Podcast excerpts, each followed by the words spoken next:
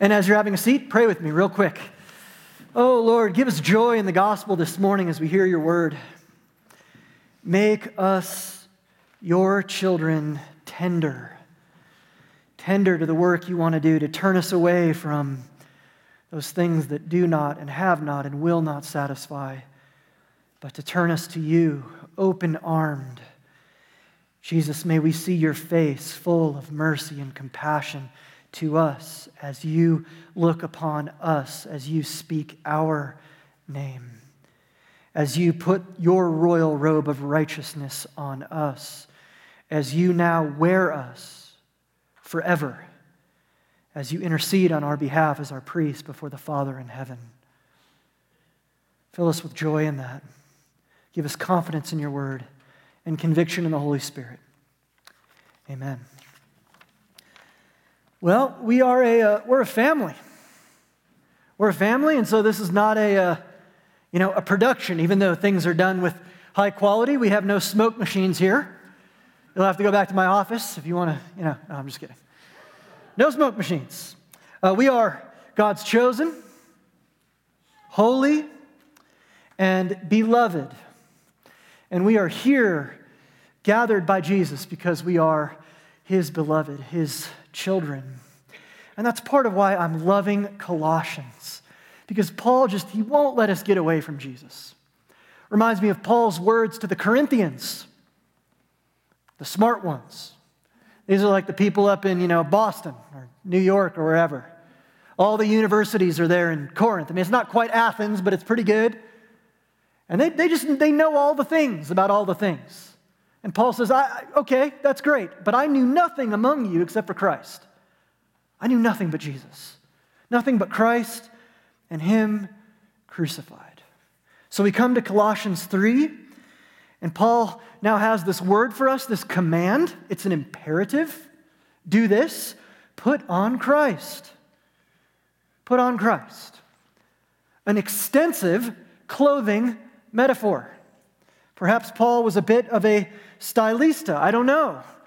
But in the Roman Empire, you were recognized, identified, and found your identity in what you wore. Clothes mattered. If you were walking the streets of Colossae, you could, you could tell who a Roman soldier was because they were dressed like a soldier.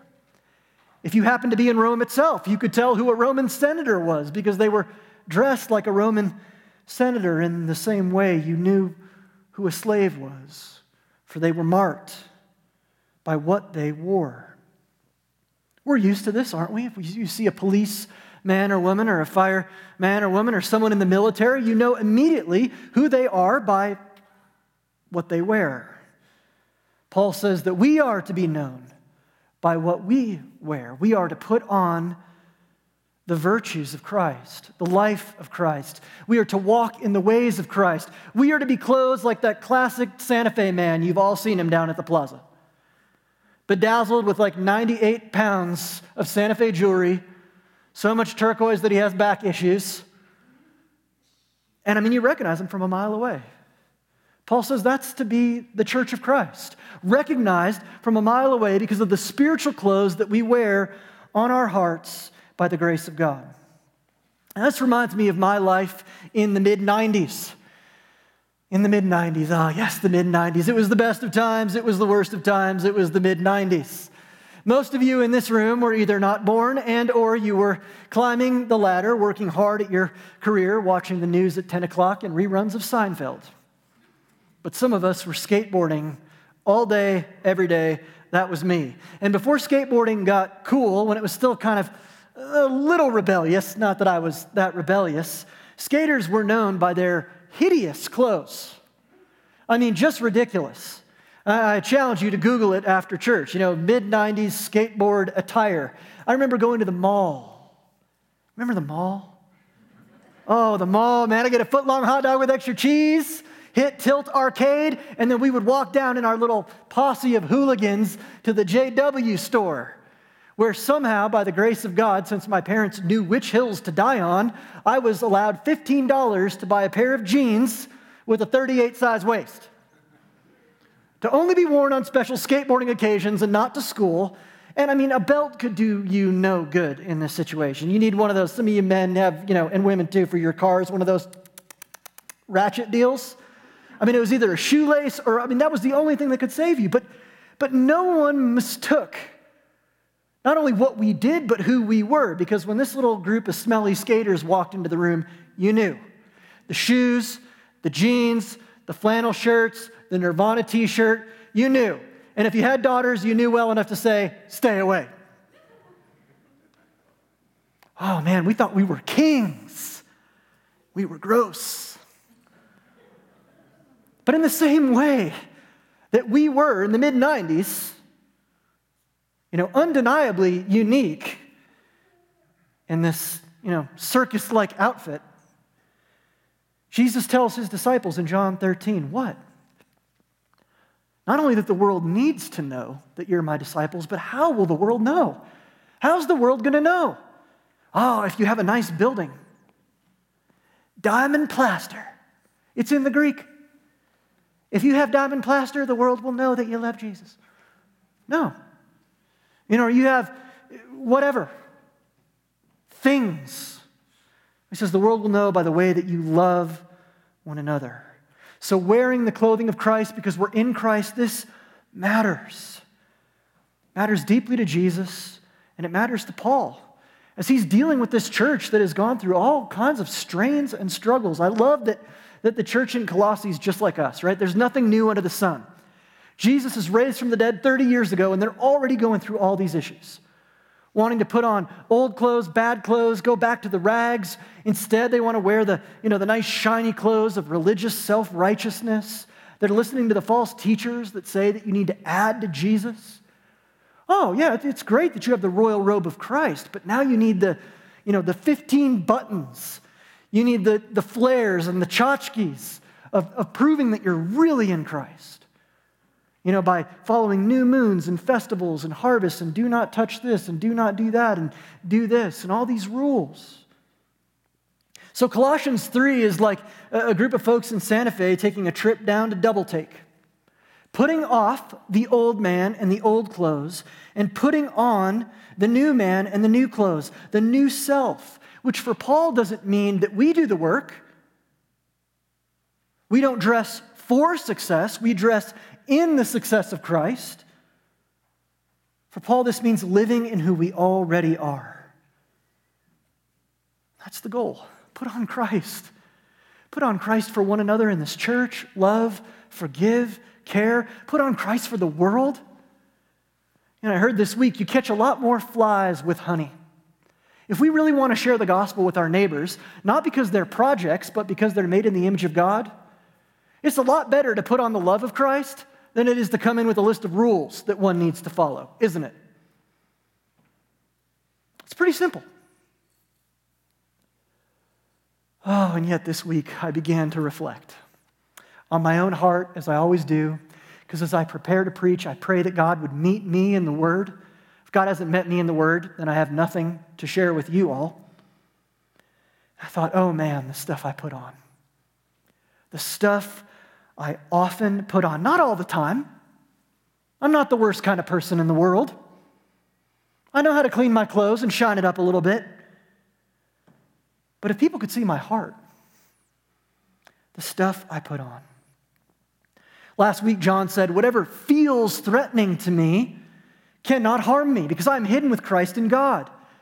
And I also know what Psalm 116, verse 8 says that I fear and trust the Lord. What can man do to me? I know. You know, right? Church people know. Church people know a lot of things. But to know is not really to know, know. And the clothes I so often put on style a different story. Anxiety, maybe, fear, uncertainty. Probably thinking more than I should about money, the future finances, wanting to please people, you know, wanting to have my identity and being accepted and liked, control, ah, controlling my surroundings so that I feel calm and grounded and stable. If only these things were a matter of just putting on new clothes. But they run for me as they do for you, heart deep. So, what about you? What are the old clothes you go to? Paul wants us to ask this question, not to beat us up, but so that we might repent and believe anew, to, to turn us, to turn us from eh, the empty wells and broken cisterns to the living water. What, what clothes do you struggle with? Where do you find yourself so often wearing the rags of Adam and denying the royal robes of Christ? I think these things are human, all too human, right? We want more pleasure. That'll fix it. Or enough power, or to feel like we're powerful enough for ourselves. Or so often, something even worse a performance oriented life of religion and ritual. And to all of that, I just say, what a burden. What a burden those old clothes are. What a lie. They don't. They don't do what they've promised to do, they never have. And yet, because it runs heart deep, we find ourselves once more right there in that quote, that famous C.S. Lewis quote about the young person who's far too easily pleased with mud pies in the slums, who can't even imagine for themselves that a vacation at the sea awaits them. It's not that our desires are too strong for the better, but that we're far too easily pleased with the rags because it's what we know. And really, we're pretty scared. So we turn back to fear, to coping, to these false pillars and pretenses of power. And the irony is that there's no power there for us again. But for religious people, there's another side to this coin, right? Because we know what the big sins look like. I'm not sure in this church, in this part of town, in our demographic, that the real big problem is, you know, the obviousness of the rags. Perhaps our problem isn't rags as much as it is the white collar sins and idols that we so easily entertain. Our fancy clothes, our vestments, the shiny things that help us hide when we're together, our fear of truly being known because could we truly be loved? Or our religious self righteousness, our sense that, you know what, I've actually got it together. All you people may have burdens and baggage. That stinks, but I'm doing pretty well. It's all too much. It's all too heavy. It's all defeat. Jesus doesn't want us to live that way. I don't mean that your life in Christ is going to be perfect, you know, unending bliss, but Jesus doesn't want us to live in the rags, in the defeat, when we are, when we are invited to come into the throne room wearing his royal robes. And so there's help in our text. There's great help. And this week I just kept coming back to this wonderful verse in Matthew 11. Think of it in the context of clothing. Come to me, all who labor and are heavy laden with either soiled garments or bedazzled vestments. I will give you rest. Take my yoke, my clothing upon you, and learn from me. I am gentle and lowly in heart, and you will find rest for your souls. For my yoke is easy, and my burden is light. So, not only has Jesus gathered us this morning to show us how and why and what clothes we should put on, but to help us in that process entirely. And in our text this morning, I think there's really two, two ways that that is done. That's complex. Paul, Paul's crazy. It's like it's one sentence in the Greek. I mean, it's so packed. You could do a whole sermon series just on this particular set of verses. It's complex, but it's really simple. Here it is. First, get grounded if you're going to put on Christ. Get grounded. And secondly, get dressed. That's how you put on Christ in the church, in the world. Get grounded, get dressed. So, first, Paul says we need to get grounded, grounded in Christ.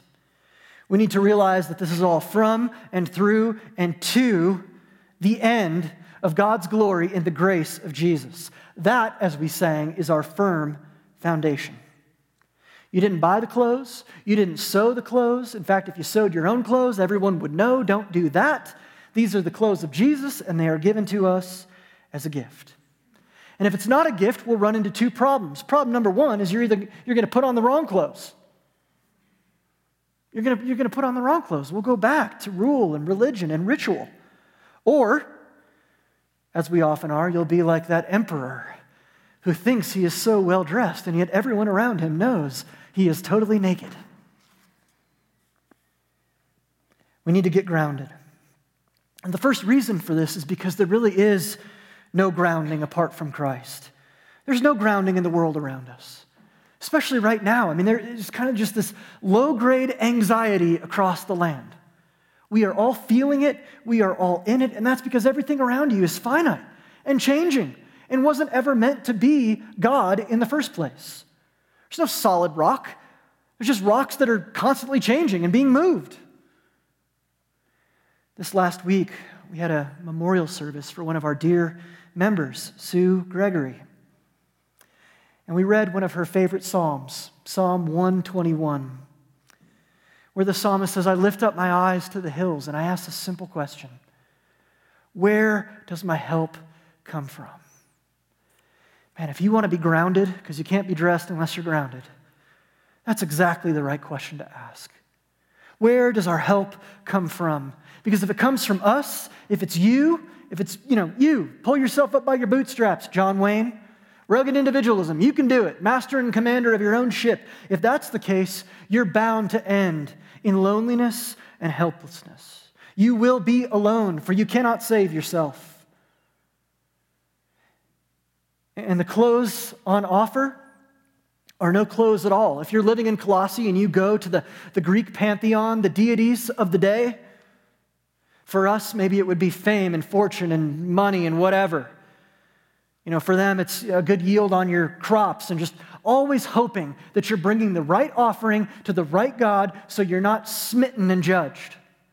That's nakedness. There's no warmth or protection in that at all. But the false teachers didn't give a better option, right? You need to know this secret Jewish mysticism stuff, add that to your Jesus, and, and then you'll have the right clothes. Which ended up so often as it did with the religious leaders becoming such a burden, Jesus said it would be better that you would tie a millstone around your neck than to cause one of these little ones to stumble. On top of what's outside of us, we have the tendency inside of us to find our own ground, uh, to be our own foundation, to exchange God for a lie. And that's the first lie, the lie of the garden. Did God really say? I mean, does he really love you? You know, are those really rags? Is there really something better? Because what happens? I mean, what, if you take those clothes off, what if you turn to God and, and you're rejected and you're not loved and you're not cared for? It's a lie. Being a law unto ourselves, autonomy, is a lie. And the exchange always ends in disaster. So Psalm 106 puts it this way They made a calf in Horeb and worshiped a metal image. They exchanged the glory of God for the image of an ox that eats grass. Why? These are God's people. They'd been saved, they were chosen and holy and beloved. Why? We're told in verse 21 they forgot God, their Savior. They forgot who made the clothes, where they came from, and who put the clothes on them. They forgot God, their Savior, who had done great things. And so I just want us to notice in Colossians that Paul continues to return to this gospel. It almost gets a little bit annoying. In fact, if you'd been in the early church, where Colossians was a letter, it was read out loud, it was read in its entirety. There were no verses in Colossians, and so things repeated, words and concepts, would cue you into new sections. You would notice that again and again, Paul is coming back to this beautiful doctrine of union with Christ. That you're not just saved, you don't just have fire insurance. I mean, that might be nice. But the riches and the treasures of Jesus are so much more. Oh my gosh, you are, you are justified. You are brought into God's family. You are adopted. You're given a new name. All the inheritance and riches of Jesus, your older brother, are now yours. You have the promise that God will keep you and provide for you and protect you and sustain you, that He'll never leave you or forsake you, that He really does love you. And even though you are like me, and when you have a bad day, you feel less justified, and when you have a good day, you feel more justified, you're equally justified on all those days. Because you're hidden in Christ, in the finished work of Christ, to the glory of God the Father. Not one ounce of which you can share or take away from what Jesus has already done. So Paul is like a dog on a bone here. We never graduate from getting grounded in this way. You would think that he already said this at the beginning of chapter 3. Yeah, go ahead, open your Bible, open your phone or whatever, and look at the beginning of Colossians chapter 3. Here he is repeating himself again. He's not the world's worst preacher. He doesn't suffer from redundancy. He knows that our tendency is to constantly turn away from the very thing that is not only the truth, don't miss this, but the power and the love that we need to be motivated to walk in the truth. That's why when I'm preaching this, I can't just jump to be compassionate to each other. That's not that hard. he only lists five virtues. You know, we get eight or nine in Galatians. This is a shorter list. Just be compassionate, be meek, be humble, be kind. Check, check, check, check, check, and let's go to lunch. That's why we have to start here. Eh, because what could possibly motivate and empower our change? Not that we have to do these things, but that we are in union with Christ, so we want to do them. And like little children, we're not crushed and despised and diminished when we make a mistake. You know, I get to watch my parents and Caitlin's parents be grandparents, and it's awesome. It's really wonderful to watch grandparenting. Because when you watch grandparenting for the most part, you just, I don't know, I just, there's this love, this care, this kindness, this compassion that, I don't know, when you're in the midst of it as a parent is a little bit more difficult to muster up at times for me. That's how God is with us. And so Paul's message is, is not that Christianity is deprivation and scarcity and don't do and don't touch. It's, it's something better. You're going to be reimagined in the image of Christ, clothed in Christ, and now empowered to go live in this way. Imagine if we, if we were in the world, in Santa Fe, and our neighbors are like, What is up with those weirdos? Why do they care for each other? Why do they hang out together? They don't have much in common. It's not deprivation, it's fullness. I was reminded of this uh, about a week ago. We went with a family down to the mall. We still have a mall, by the way. And they have this amazing ropes course in the mall. Has anyone seen that? I look out and, you know, I see that most of you probably do ropes courses pretty regularly. So, you know, it's like this three story thing, and kids are having a blast on it. And of course, you're in the mall, so there's only one place to eat Dairy Queen. It had been a long time since I had subjected this temple. You know, you, when this food comes out and it all looks the same color, which is no color at all, the only thing you can pray is, you know, Father, forgive me, I know what I do when I put this into my body. But there we were, and that's what there was to eat. So, you know, the fries and the chicken strip globule, all one thing. The smell of the grease was like it had literally been the same grease that ran down from the beard of Aaron, you know, 3,000 years ago. It's just, but, you know, the iron stomach was doing fine the next day. God is merciful. And yet a day later, where did I find myself but at La Choza? You know, La Choza, La Chosin one, okay? It's short for that. No, it's not true. This is literally the marriage supper of the lamb food in front of me. You know, chili rellenos, carne adobada. This is what you will eat in heaven. And I mean, just, it was such a stark contrast. 24 hours from monochromatic Dairy Queen grease to this bounty of fame and fortune, New Mexican food. And I just got to thinking, that's what the gospel is. Not, you know, DQ's bad. Now go climb the hill, go to a monastery, beat yourself up, and hate life. But no, here's something so much better. Here's a way to live. Here's a way to be human.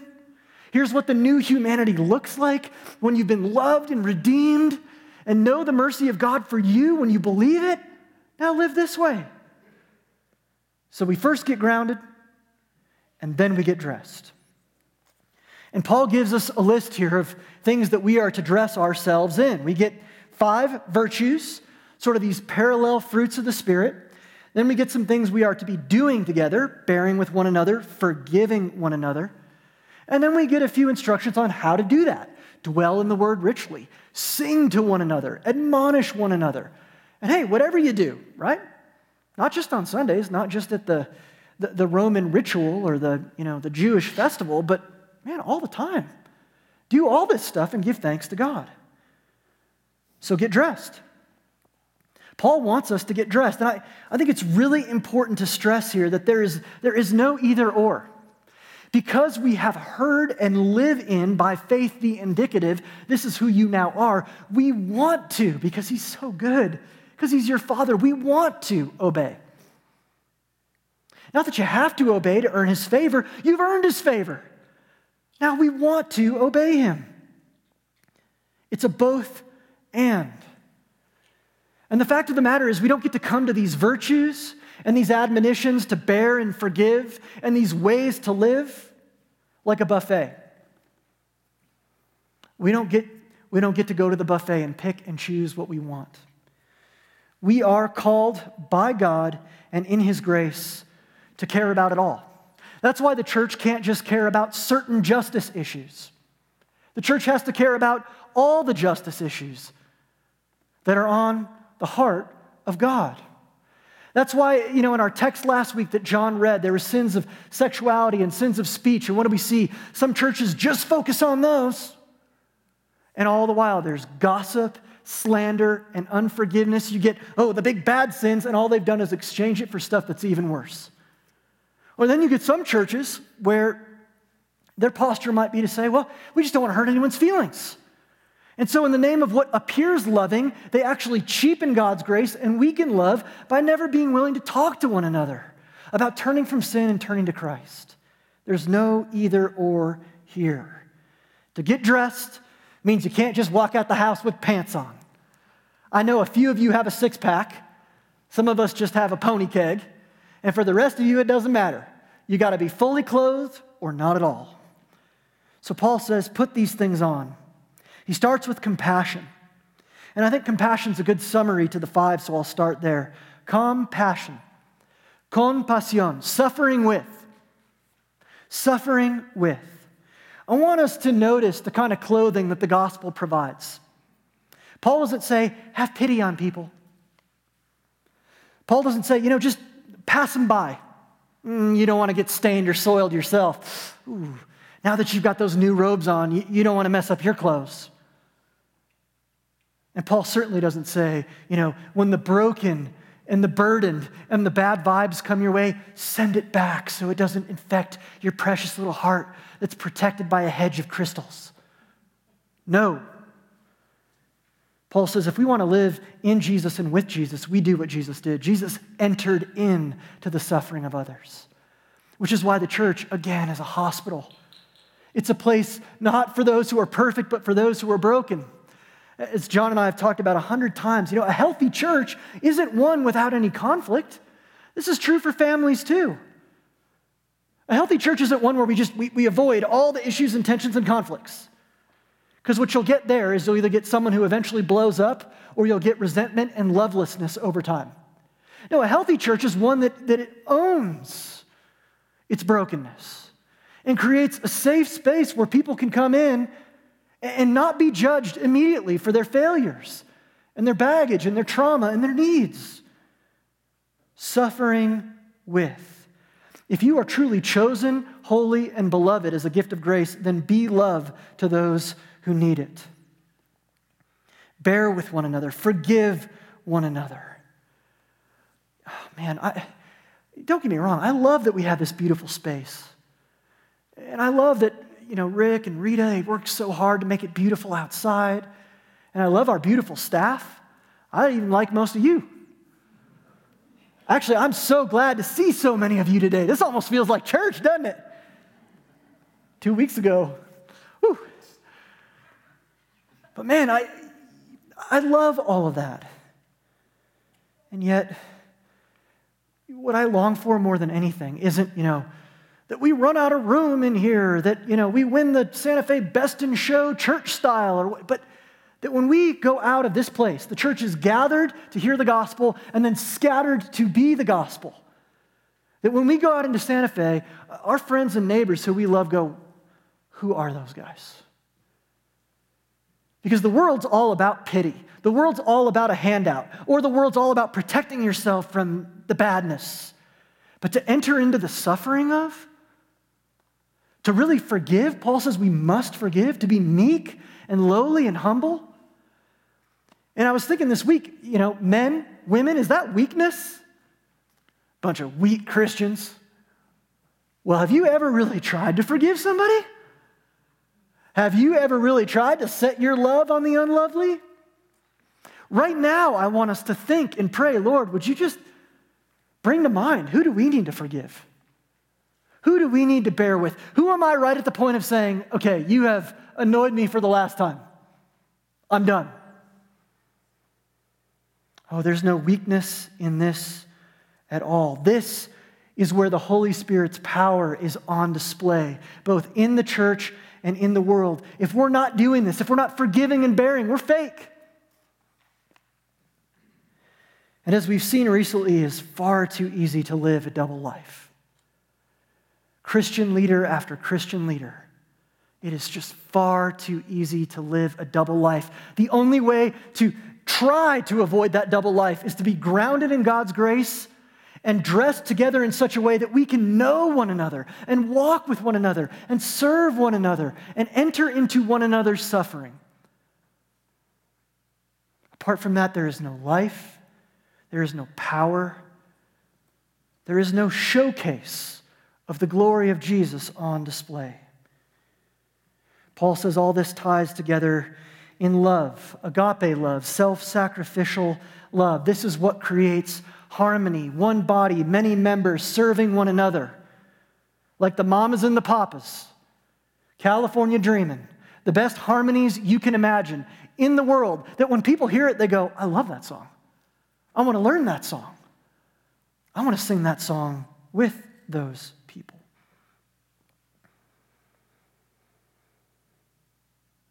So we get dressed, we put on Christ. We end here. Do you ever struggle to put on Christ? Right, we do. Do you struggle to believe that those clothes are a gift or a gift you deserve? Some of you hear about God's grace and your immediate reaction is imposter syndrome. I don't deserve that. I can't, I can't believe that. Do you struggle to, maybe you believe it, but you struggle to take off the rags. You're like Paul in Romans 7, the things I don't want to do, I keep on doing. Or you struggle to walk in the, the virtue and the victory of Jesus in a way that truly is humble and meek. You're a little bit too proud of your clothes. Me too. Me too. And so here is my joy. Here is where our joy is found in this text. That we might never forget the invitation of Jesus in Matthew 11. Come to me. Whether you're naked, whether you're in rags, whether you're bedazzled but burdened and you don't even know it, come to me. I'll dress you. My yoke is easy, my burden is light. And not only will, will He dress us, but in the cross, He has already clothed us in His righteousness. It is imputed to us, it is a gift. In the resurrection, He has put His royal robe around us. He wears your name forever in heaven, seated at the right hand of God the Father, interceding for you with every up, with every down, with every victory, every failure, every joy, every mistake. He says your name to the Father. He wears your name for His glory forever. So, brothers and sisters, let us be grounded in Christ. Let us get dressed in His clothes. And as we do, may we shine brightly. May we beautify this truth of the new creation, both in our gathering and in our being sent. Let's pray. Oh Lord, help us to never forget Matthew 11. We want to come to you when we're weary and heavy laden. What an amazing thing. What, is it, what an amazing thing that so many people in that ancient world were just feeling totally beat down. They, they could never do enough to earn the favor of the gods. They were disenfranchised, poor little Jews in a region that nobody cared about. Under Roman enslavement through Herod, they, they felt powerless. And so many of the religious leaders just burdened them with, with one rule after another. Oh, what good news to know that, Jesus, you've not only bought the clothes, but you show up with them, you put them on, you fit them to us perfectly. You clothe us in your royal robes. You love us. And so, Father, I pray it would be that love that would motivate us and empower us to respond in obedience. Not because we have to, but having been so loved, we truly want to. Lord, as we come to this table, I just ask that you would meet us here. May this remind us of a thousand La Chozas May this remind us that you are the one who invites us to your table to feast and dine and be in your family, to adopt us, to call us by name. And Lord, would we never forget the price that you paid, that you took off your royal robes, that you condescended, that you came down, that you were stripped naked and bare for us, that we might never, never lose our salvation, for we are both grounded and dressed in you. Amen.